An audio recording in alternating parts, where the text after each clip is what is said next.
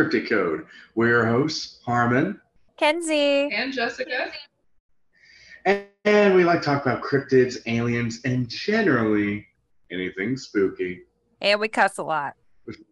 And this is it. The end of a saga. For the last, what, two months? Yeah. We have delved deep into the myths, mysteries at that most mystical medium of melancholy, Point Pleasant's one and only Mothman. Has been an absolutely wild ride covering not only the titular cryptid, but aliens, conspiracies, UFOs, and all kinds of paranormal shenanigans.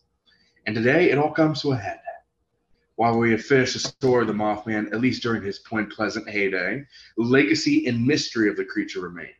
So this episode will be dedicated to the pop culture and theories about the Mothman before moving on to our final conclusion.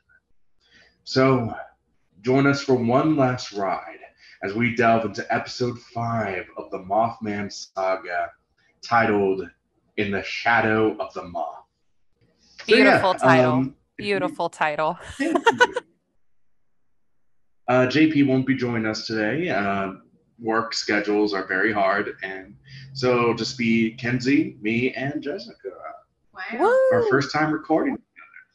And I'm going to be honest, folks. This episode is going to be a lot shorter because I left like a good 30 minute gap for me to argue with JP, and and we're missing our skeptic. So yeah. Oh my god. I I love that you left a, like a, just a chunk of time dedicated just to his argument. Yeah, like he was supposed to be a big part of this. This is going to be our final showdown. But let's begin with pulp culture.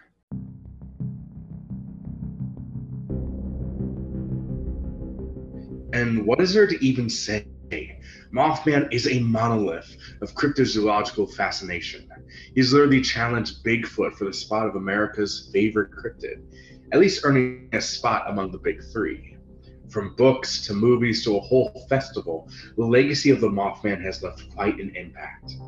So, where to begin? The books seem as good a place as any. Mothman was the subject of two feature books published both in 1970. One was Gray Barker's The Silver Bridge, which helped cement the idea of a connection between Mothman and the collapse of the titular bridge. The other was John Keel's Fortean Tour de Force, Creatures from Time and Space, which featured a handful of Mothman sightings and a book that was more of an anthology of supernatural cases than a direct deep dive. He would further expand on the story of Point Pleasant's perilous journey into strangeness in 1979 with his most famous book, The Mothman Prophecies. Believe it or not, it was originally entitled The Year of the Garuda, referencing the half man, half bird demigod of the Hindu religion. Uh, I take it you all are familiar with the Mothman Prophecies. literally the only that is literally the only book I know about in regards to the Mothman. I thought you were just going to say that's the only book I've ever read. no, you know for a fact that is not true. But I will say, you also talked a lot about the Mothman pros- prophecies. So I feel like I know it from you from like years ago. I, I did like my entire capstone on the Mothman Prophecies and its impact on the culture of West Virginia. yes. Oh my Thanks God. for graduating. Ouch. I'm sorry. I Don't think you are. This is our aesthetic. This is our dynamic. Is Jessica bullies me. I support it, Jessica. Great. I'm outnumbered. This book was later adapted into the 2002 movie The Mothman Prophecies. The screenwriter, one Richard Hatem, Hat, Hatem, came Hatem. across Keel's book while in a Pasadena bookstore during a bout of insomnia. He was so impressed that he called Keel the very next day to pitch the idea of a film adaptation. Hatem found himself chilled by the book and wanted to write a screenplay with a focus on psychological horror. In an interview with the Los Angeles Times, he said, quote, I wanted to write a story that said you can ask questions about why things happen, but they are the sort of things that we're never going to get an answer to. This was a movie about dealing with something that human beings will never be equipped to understand, end quote, which, having really deep dived in that case, 100% makes sense. Uh, the rights to the script were purchased by Lakeshore Entertainment in 1998. Mark Pellington was chosen to direct. And though I say the film is an adaptation, it's more like a modern reimagining, with inspiration taken from a book rather than a one for one retelling. Possibly the biggest change is that the film is set not in the 1960s, but the then modern day of 2002. A lot of characters are written, cases are omitted or combined, and stories changed in order to make the somewhat extensive and widespread conspiracy of the book into a narrative more fit for a feature film. However, some stand ins are pretty easy to see amongst the cast of characters. For example, Gordon Smallwood, played by Will Patton, fills a role of Woodrow Derenberger as the contactee with his life ruined by a connection to the paranormal. Connie Mills, played by Laura Linney, was their version of Mary Hyre, but as a sheriff instead of a reporter. She served as a local to help bridge the gap between the frightened townsfolk and the main character wrapped up in the madness. Richard Gere as John Klein, which is obviously supposed to be John Keel. Keel himself approved of this, commenting, quote, Richard Gere does a great job of gradually going nuts, end quote. There's a second character representative of Keel, though. Alan Bates plays Professor Alexander Leek. There's a leak in the boat! An experienced paranormal investigator whose research sent him into a paranoid fueled existential crisis, more in line with the one Keel had towards the end of his investigations. The central antagonist of this film is Indrid Cold, played by Bill Laing, portrayed here not as an uncanny alien with a rictus grin, but as an unknowable, mysterious force that changes form based on who is perceiving it. Cole's most terrifying scenes, however, are the ones where he delivers chilling phone calls to Klein, often detailing unsettling predictions or making grim statements about Klein's dead wife. And these scenes are affected due in large part to the fantastic voice work from the director himself, Mark Pellington. Uh, Point Pleasant, the film was played instead by the town of Kittanning, Kat, Kittanning, Pennsylvania. And the film's climactic scene depicting the Silver Bridge collapse was filmed on the Kittanning Citizens Bridge. Other scenes were also filmed in Washington, D.C. and Pittsburgh. Whoa. The film's soundtrack, Whoa. yeah. The film's soundtrack was composed by a creative lab named Tom and Andy, one word, no caps, with additional songs provided by King, Black Acid, and Low. Low and Tom and Andy collaborated to create the title song and probably the most popular track on the soundtrack, uh, called Half Light, which actually won an award. Uh, with a budget of 32 million, the film grossed 90.1 million dollars enjoyed a decent critical reception. Hmm. However, the film has had the further effect of catapulting Mothman into the mainstream. So integral was this film to the legacy of our red eyed envoy of inevitability that a lot of the props from the movies are still on display today in the Mothman Museum. So, have you guys seen the movie? No. No. I did. It was, Of it was pretty spooky. Was it spooky? It was, yeah. Uh, it has a big X Files tone to it, honestly. Um, Ooh. I would check. I recommend checking it out for people who are as obsessed with the shiny hiney as I am. The shi- God. Not the shiny shiny boy. Don't worry. We have a bit about the statue. Oh, Don't you worry. Of course. we- Now, when I went to um, Monroeville for Thanksgiving, I was with my friend who had gone to WVU for like four years, and so she kind of got obsessed with Mothman while she was down there. And um, just so happens that she had these two stuffed Mothman plushies, and now I am the proud owner of a stuffed Mothman. So, Can I see it? like right now, Well, after after we're done recording. yeah. Mike, Actually, wait, real I- quick. Jess, please send a photo of it to the chat. I want to see it too. I will. Thank you. You can put it on the Twitter if you don't mind. Yeah, we can put it on the Twitter. but Anyway, yeah, hey, you know what? That would be a fun thing to do as a group as we all sit around and watch some Mothman prophecies. there we go. We can. They have those like online watch party things that they that got popular during COVID. So we could always do something like that. Message back and forth about it. I, I had a really good viewing experience because I saw it at home. I purchased it on YouTube and I started around five o'clock.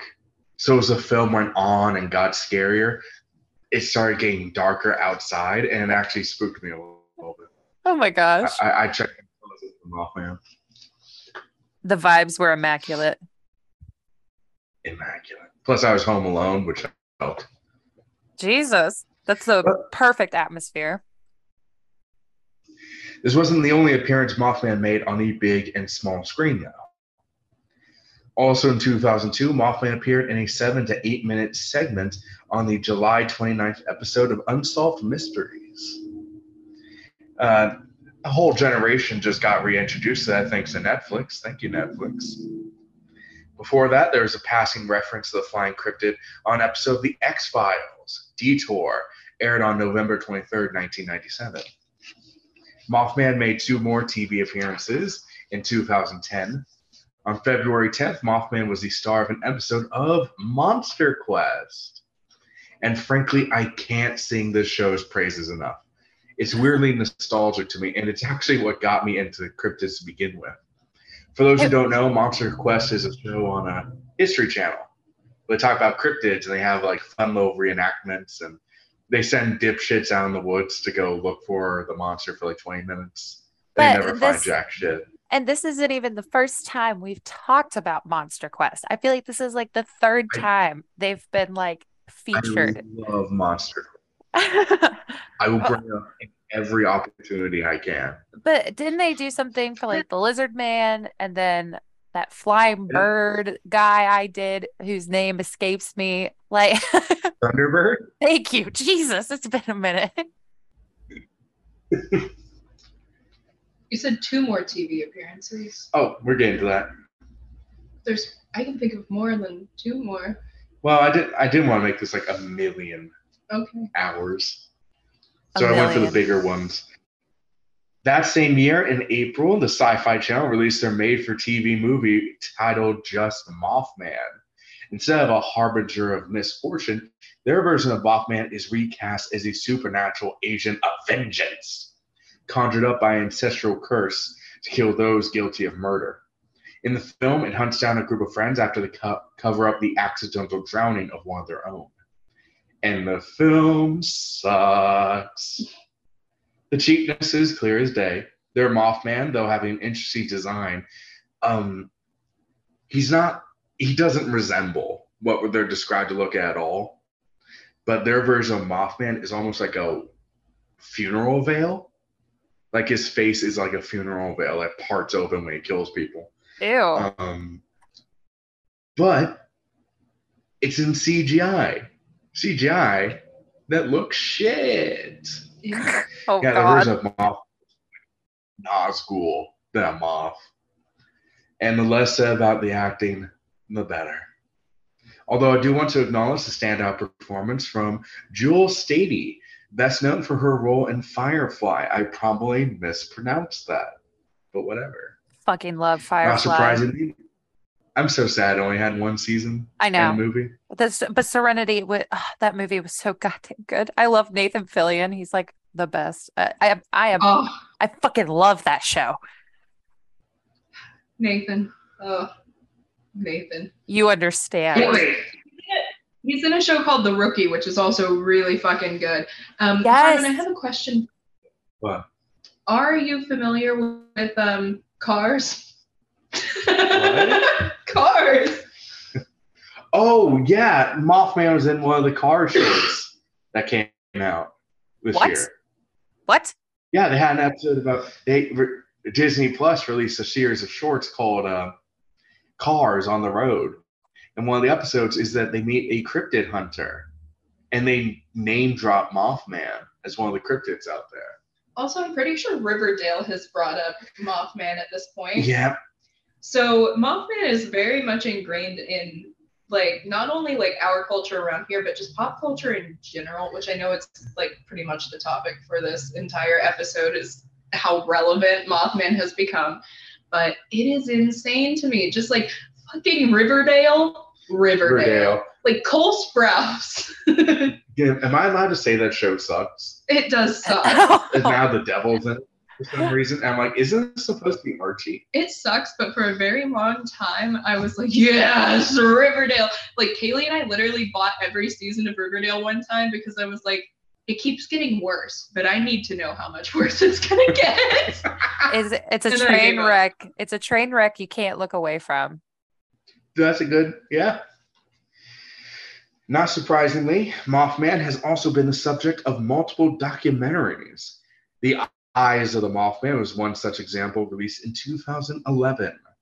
I also want to focus on the ones by the great people over at Small Town Monsters, who released some quality documentaries, if I may say so. They've actually covered Mothman several times. In 2017's The Mothman Point Pleasant, 2019's Terror in the Skies, and 2020's The Mothman Legacy. wow. Wow. Sponsor us, Small Town Monsters, or really just hang out. Just acknowledge that we exist. That'd be cool. Yeah, that'd be pretty cool. Hey, if you need a research guy, I made 15 pages on fucking pop culture. if you need security.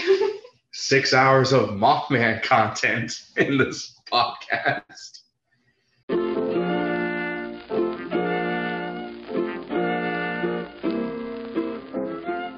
However, the Mothman's presence is best felt where else but his own hometown of Point Pleasant. As a legend has risen in popularity, Point Pleasant has accepted their winged wonder as a welcomed, beloved piece of local history. Multiple stores have opened with products themed around the creature. Not to mention, an entire Mothman themed food industry seems to have popped up in the small town. What's the Scoop is a local ice cream parlor that offers Mothman Sundaes with red cherries for eyes and graham crackers for wings. Uh, Village Pizza Inn, itself a site of a Mothman counter, makes a special Mothman pizza with mushroom wings, bell pepper legs, and cherry red tomatoes for the red eyes. And the coffee grinder sells all kinds of moth related treats like Mothman milkshake, Mothman droppings, which are actually just espresso beans covered in chocolate, uh, Mothman cookies, and many more. What? Mothman droppings. Yeah, I, I, I understand chocolate covered espresso beans because I love those, but like I can't imagine just someone being like, fuck yeah, moth poop. hey, I've met some weirdos on the internet who would be into that, I have to. and we're gonna get to one of those weirdos Oh, in a good. Oh, Don't you worry.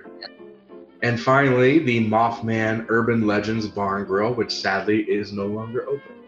I should have visited when I had the pour one out for a homie. And of course, a discussion on Mothman's pulp cultural impact wouldn't be complete without mention of the Mothman Festival. Right off the publicity of the movie, the first Mothman Festival was in 2002 and still runs today. I actually attended the 2022 Mothman Festival and it was so fun.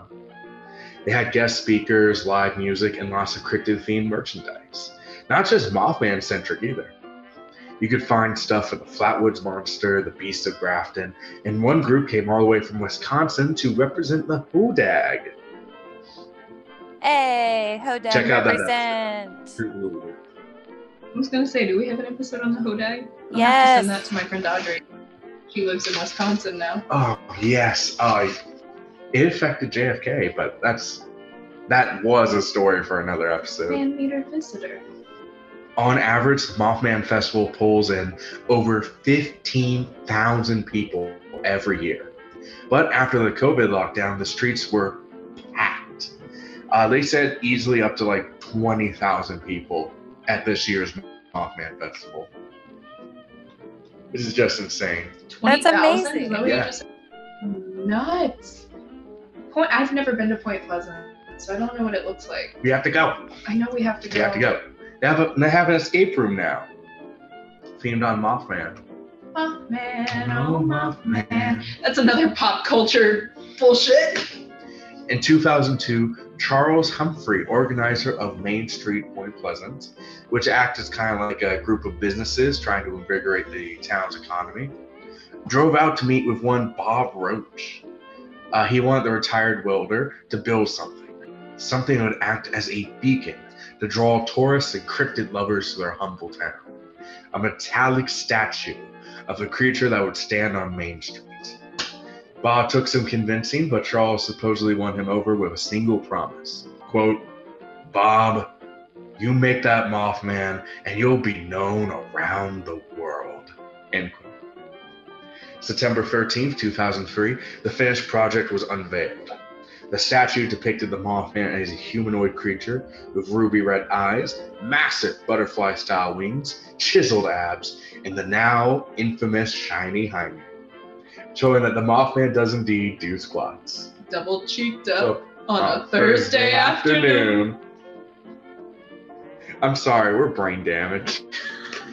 Dame Bramaged. Am I apologizing to Kenzie or the listeners? Yes. Oh, hmm.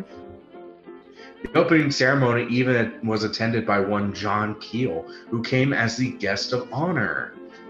So popular was the statue that the Mothman Museum actually hosts a Mothcam stream with a 24 hour stream of the statue at any time. What? Yeah, you just look at the statue. That's insane. I love it. I love it. Of course you do. I- Mothman, if you're listening, please marry me. Mothman, oh Mothman, you really know how to treat a Harmon. Now, in the last few years, a bizarre ritual has popped up around the Mothman statue as anonymous devotees have been uh, leaving cans of beans in front of the statue, almost like offerings left at an altar. Uh, have any of you seen this before? The, the museum posts about it. people. It actually used to be a big problem. People just leave so many fucking cans of beans there. Okay, but then they could collect them and like donate them to a food shelter They or did. something. That's good. I mean, honestly, I think it's interesting for sure. What kind of beans? Just Baked beans. Baked beans. Baked beans. Okay, so like not like black beans or garbanzo beans or green beans, Baked or just baked beans, like Bush's baked beans or like off-brand, Usually bushes. usually bushes. It's a very West Virginia type of deal. Um, I think that's interesting. I don't know. I, I don't understand the point though. We there's two explanations. Okay. I'll get to them in a bit. Kenzie, have you heard of this? Seen beans? Heard of beans? No. Yeah, leaving beans for the moth. Never. Ever, ever, never. All right. This I'm surprised you haven't even mentioned to, it to me prior to this. It's so stupid. Uh, now I found two explanations for this.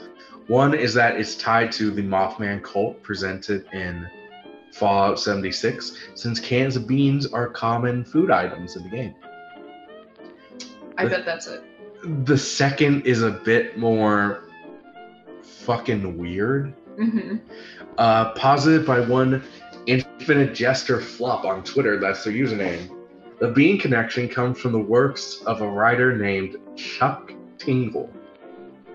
In his seminal work, quote, Bisexual Mothman Mailman makes a special delivery in our butts. That's the name of the book. Chuck Tingle, I should mention, is a prolific author of surrealist, comedic, cryptid themed erotica. Ew!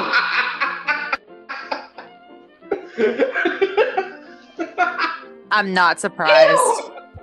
I'm really not surprised. Dude writes like 50 books a year. That's fucking disgusting. Why are we sexualizing the cryptids? Uh, I, I, I'm not some of his titles. surprised. Chuck Tingle, if you're there, sponsor us. Just Chuck Tingle sounds icky. Yeah, Tingle. Mm. Tingle, Tingle. Tingle. Please, Chuck please, fuck.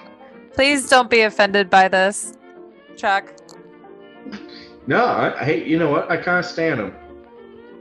Uh, hey, if you can make a profit doing that, go for it. How do you make a profit doing that? He sells a lot of ebooks. oh, I bet he does. Well, Um, and also, real quick, there is a huge section of erotic, like fan fiction. So, I mean, it's really not that far fetched. And there's a huge, like, platform of people who read it. So, let's not, no Uh, shame. here are some other shame.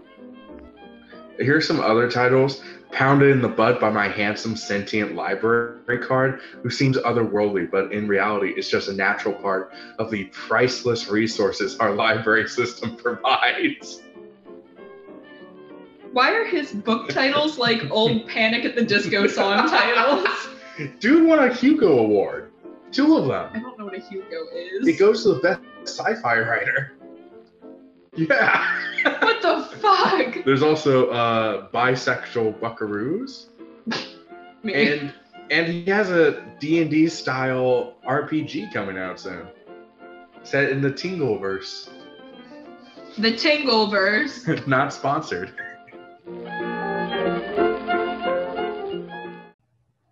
In 2005, Jeff Wamsley, organizer of the Mothman Festival, would go on to establish the Mothman Museum, a curated collection of newspaper clippings, prompts for the movie, as well as a gift shop with an extensive selection of merchandise.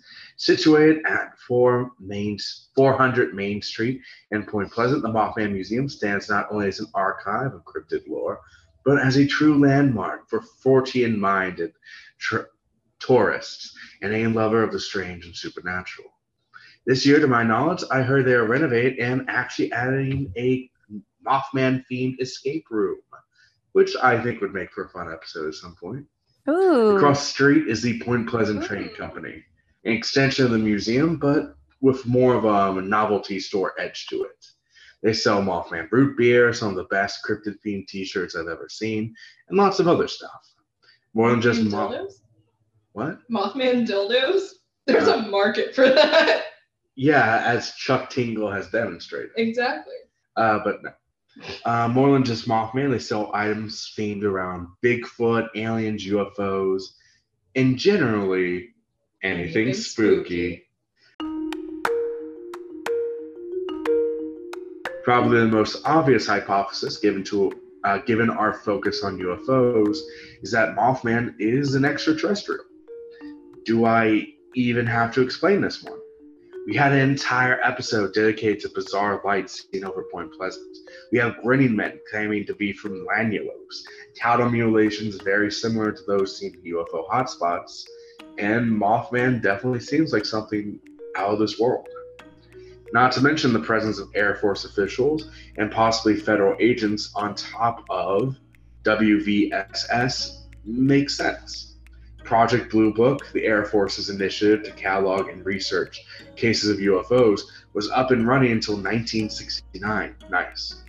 So, if there were alien antics about, it makes sense for the government to have some clandestine investigation. The Greymen's eerie behavior seems reminiscent of disguised aliens. Being from another planet, they wouldn't understand the finer points of human behavior. That also brings us to another theory about Cold and the Grey Men themselves that they're manufactured humans, possibly even hybrids.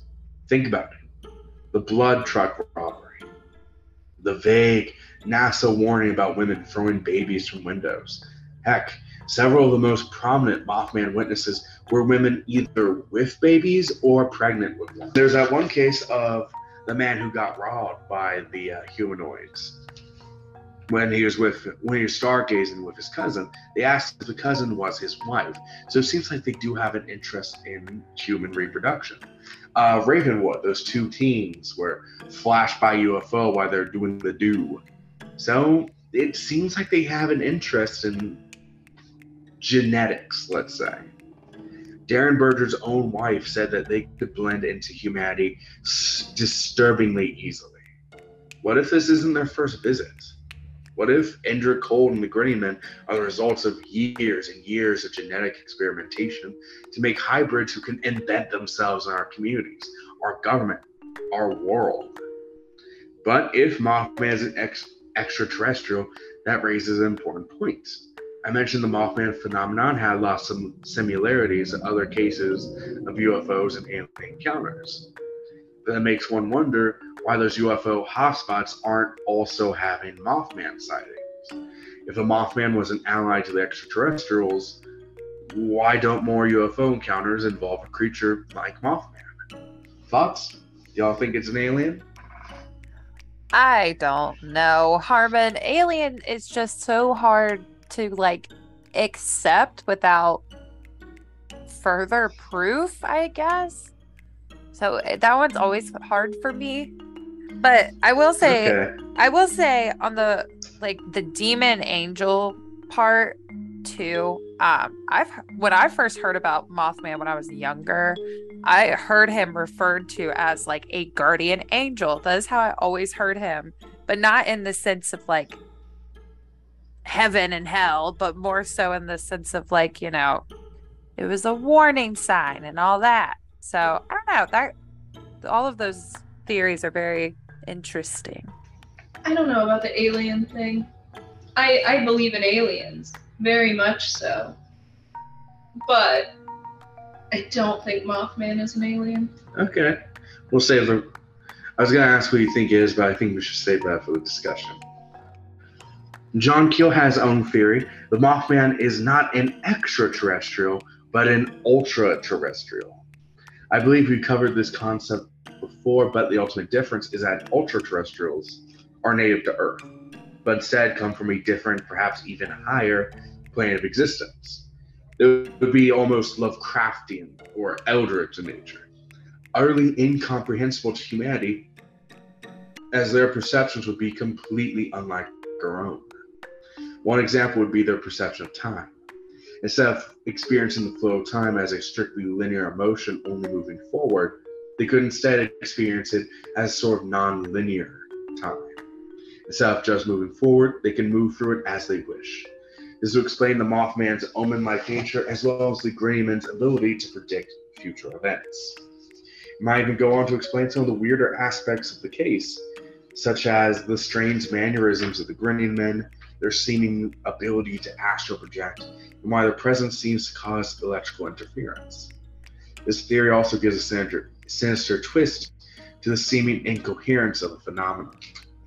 What we see as random, inexplicable strangeness could be, in the eyes of ultra-terrestrials, actions in a game simply beyond our comprehension it seems nonsensical to us because they are just operating on a level so far above our ability to understand, and it's inconsequential to them. Uh, to quote Richard Gere, the Mothman prophecies, would you stop to explain yourself to a cockroach? And that's how they would see us. Like, I don't know, just being so above us that it doesn't matter if it makes sense to us. It's just not relevant to their plans. I would indeed explain myself to a cockroach, no. I'm just so weird. Like I, I'd see it and be like, hey buddy. But you know it doesn't get it. I know it doesn't get it, but I mean like I explain things to my dog. you know? Exactly. I talk to my cats Yeah. all the time and they don't know what I'm saying. Yeah, so even if they started to explain it to us, we wouldn't get it. But it would still be nice. I guess. Now, the last explanation might have gone off the deep end a little bit, so I guess we should ground ourselves a bit and focus on some of the more skeptical explanations. JP, this is for you. And that brings us to our favorite recurring figure on the show, Joe Nickell of the Commu- Committee for Skeptical Inquiry. We discussed him in our Kentucky Goblins episode, and he's bringing back the classic "it was an owl" explanation, specifically a barred owl. This is supported by the barn owls, uh, the barred owl's eerie noises, its propensity for hanging around abandoned buildings like the North Power Plant, and the fact that their eyes can reflect a red light when a light is shone directly into their eyes. He put his theory to the test during an episode of Monster Quest by having subjects drive down a dark road with a wooden cutout of Mothman and try to guess the size, with none of them giving an accurate estimation. However, I disagree. The test is not an accurate example because he presents the Mothman as a stationary object when in reality, Mothman was on the move. In the Scarberry Mountain sighting, Mothman kept up with a with a car going 100 miles per hour. The barred owl's maximum flight speed 30, 30 miles per hour. That and Linda did get a good look at it, good stationary view of the creature when she saw it outside her house perched on a lamppost. And that's not even getting to the Marcella Bennett's counter, where she was literally face to face with the damn thing. On top of that, Owls doesn't explain any of the other strange events going on in Point Pleasant, like the grinning men or UFOs.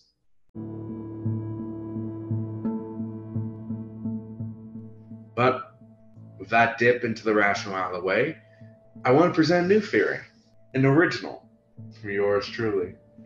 One that I think sounds insane on the surface, but as you dig deeper, makes a lot of sense. Mothman is a fairy. I'm For those sorry. unaware, then let me get into it.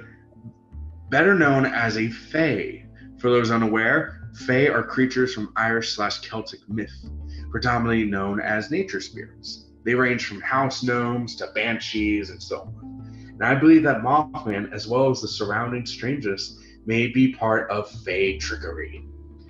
It starts to make sense when you think about some of the finer details in the case. The stranger at Mary Hyre's office who took the pin after she offered to let him have it. Anyone familiar with a Fae knows that when they that they have very elaborate laws of hospitality, and gift giving is a huge part of their culture. Often, the exchange of gifts with the Fae gives them a sort of power over you. After taking the pin, the grinning man seemed to take a more intense approach towards Mary Hyre. Speaking of which, there's also the recurring theme of gold. The librarian, Stocking J. Pyro, asked if there's AU, which is the chemical symbol gold, before she emerged from the dress rack. The checker suited man seemed warded off by the gold crucifix. Now, typically, the fair warded off by iron. But in a few select stories, certain fae, such as the Dullahan, which we better know as the Headless Horseman, can be repelled by gold. Further, this would explain why there seem to be two contesting factions.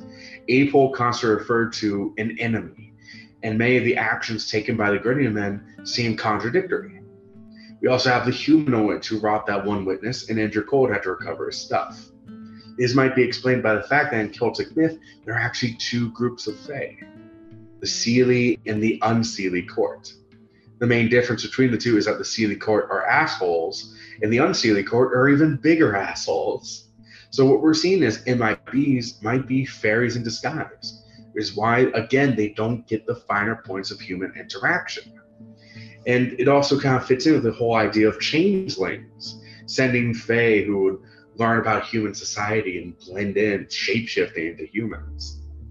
Past that, even, it even gives a reason for the poltergeist activity, as the Fae also include a variety of house spirits, fairies that tend to live within human homes. One prime example is the brownie of Scottish tradition, who, when provoked, is known to smash objects, make noises, and throw things around the house. All behavior described by witnesses in Point Pleasant. Like Linda Scarberry and uh, Mabel McDaniel, their home was filled with poltergeist activity after they saw the Mothman. Apol's predictions of coming disaster are reminiscent of the Banshee, foretelling coming death. Speaking of April, he himself states the Mothman is a creature from underground. Surprisingly, that still fits with the Fae theory. You see, in Irish myth, there's a monster. Uh, there is a race of monstrous creatures known as the None of the traditional descriptions really fit the Mothman, but I will point out that some were des- described as Goatman hybrids. So Mothman isn't that far off. On top of that, Fomorians are known to have originated from underground. One last thing I'll mention is that the leader of the Fae, leader of the Fomorians, Balor, was known to have an eye on his forehead that possessed magical powers. Typically, it was destructive magic like fire or poison, and even earned the title, earned him the title Balor of the Evil Eye. Though Mothman's eyes never shot flame, there is a connection between the terrifying effect of its gaze and the evil eye we see in the Fomorian. And finally, the predictions. The titular prophecies, foretellings of great disaster and death. Well, that's not that different from a banshee's cry, right? The Fae are frequently seen as omens of demise, and this fits neatly into their modus operandi. Thoughts? I mean, it's a it's a good theory. Repeat your question, Harmon, like your end question. Why you said thoughts. Repeat that, please. I like blanked. Oh, Just say your uh, last it's just saying that the prophecies aren't yeah. Go, the keep Fae are frequently seen as omens of demise, and this fits neatly into their modus operandi. Okay. I mean, see, it's okay, real fast. It's not that I don't believe in like this kind of stuff. I do to a degree, like especially with like aliens and like, but when it gets into Fae territory, I I Mhm. I don't know. I I struggle a little bit because I feel like the, a lot of these different like folklore and like mythological creatures, they all have some overlap. So it's like hard to say that Mothman is like any particular thing. Does that make sense? So like yeah, maybe Can all huh? Can I hit you with a piece of evidence I learned at the Mothman Festival? Okay. Back when we were Pangea, when we were one supercontinent, hmm West Virginia and the Appalachians were connected to the Irish and Scottish Highlands. So that might be why Fae are a thing here. Huh. Yeah. Oh. Uh, huh.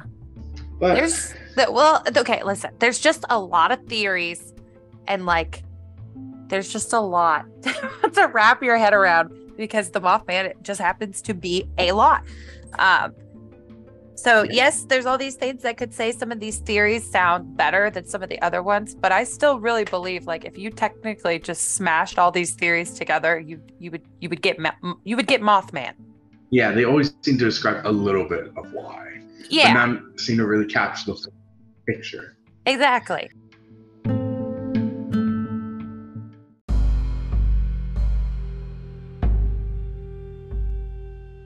Uh, that's the last of our theories and the last bit on our journey into Point Pleasant's year long descent into the weird. There's no more evidence, no more theories, just the finale we've all been waiting for. So, the discussion. And let me ask for the last time this season do you believe? Jess, you go first. All right, in Mothman, yes. I don't know exactly which theory I would like believe is the exact explanation. You don't have to pick a Um, theory. It just if you think the Mothman phenomenon is something anomalous, is something paranormal. I do, I do. And the thing is, I believe in Mothman. I don't believe in fairies. So like Tinkerbell just died. Yeah, I'm not gonna go. She didn't get enough attention and she died. Well, Mothman gets all the attention in the world, so motherfucker's fine. But um, you know, I don't know. It's just it's a really hard one to kind of fit into like one category because there is so much surrounding it. We're gonna break it into pieces. So let's just start with the Mothman himself. Do we believe? Yes. Kenzie? Yes. And you know I have to believe. So that's round one. Indrid Cold in the Grinning Men. Do we believe? Yes. I Uh, also say yes. ah, them. I don't Are you know. not- Are you not convinced? I'm not really What- convinced. Okay, what what do we need to convince you? Let me argue this point. I I don't know.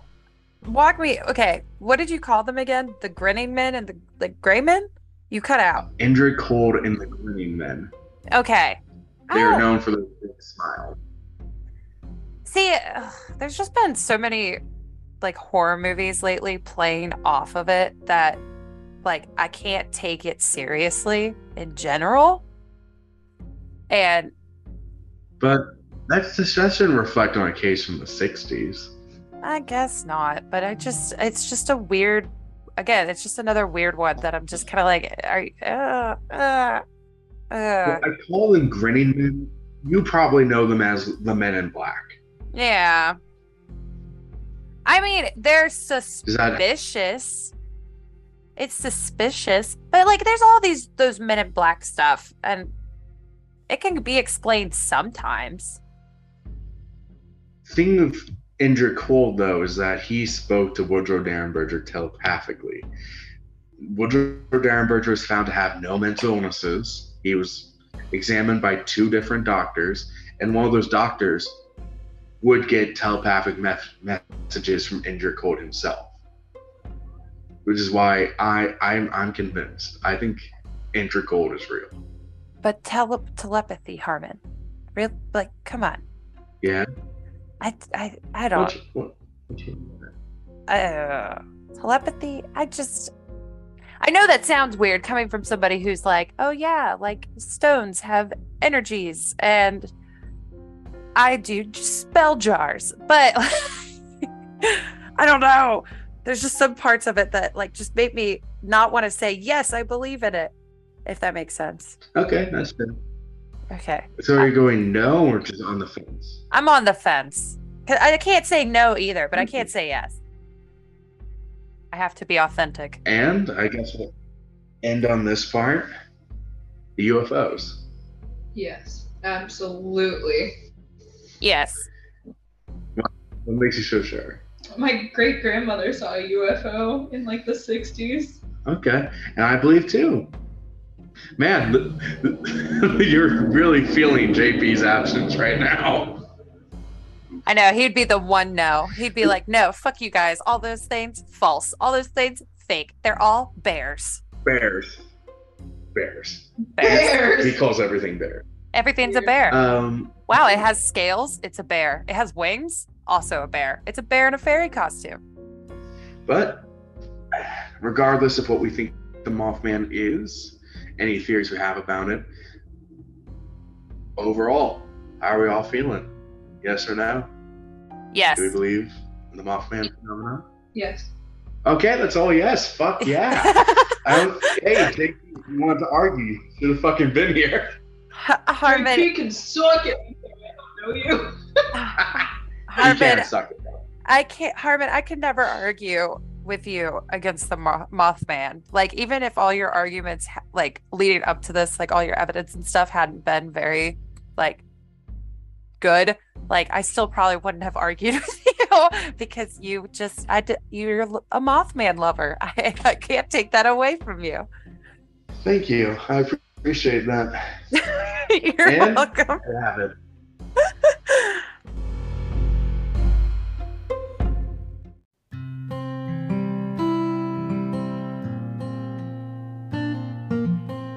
Whatever the conclusion is, um, regardless of how JP wants to weigh in, we'll have this argument in the group chat. Might post an update. We'll see. I think I speak for all of us. When I say this season finale has been a roller coaster of a case, and our largest by far. yes. And I just wanted to say this is a great second season. We've grown so much this year. We have a new co-host, a new theme song, new platforms to host our show. Our audience, our audience has grown significantly since last year, almost doubled. And well, hell, it's the season finale. I can afford, I can afford to be a little personal. I want to say thank you. Thank you to my amazing co-hosts. I am so lucky to get a chance to sit around a table and talk with some of my best friends and discuss creatures that exist somewhere between science and superstition. Thank you to Katie at Appalachian Oddities who support the show every step of the way, and most of all, thank you, listeners. The strangers who join us episode after episode to hear us discuss these incredible creatures. I hope this show can be a reminder that the world is full of things beautifully strange and strangely beautiful. I hope that sparks, however tiny it might be, a sense of wonder at the possibility of what could really be out there. Out in the snow tipped mountains, in the shadow clad forests, out in the deep blue seas or the expansive skies above. Is there, beyond the hustle and bustle of our lives, that remember the world still has room for the weird and the wonderful? And that's going to wrap up season two for us then. But don't fret, friends, because this isn't. Uh, no, no, no. It's only a beginning. In a few months, We'll be back with season three, a whole new batch of creepy cryptids, terrifying specters, and mysterious happenings. But for now, don't get on bridges with Richard Gere, never trust the fairies, and above all else, stay spooky out there.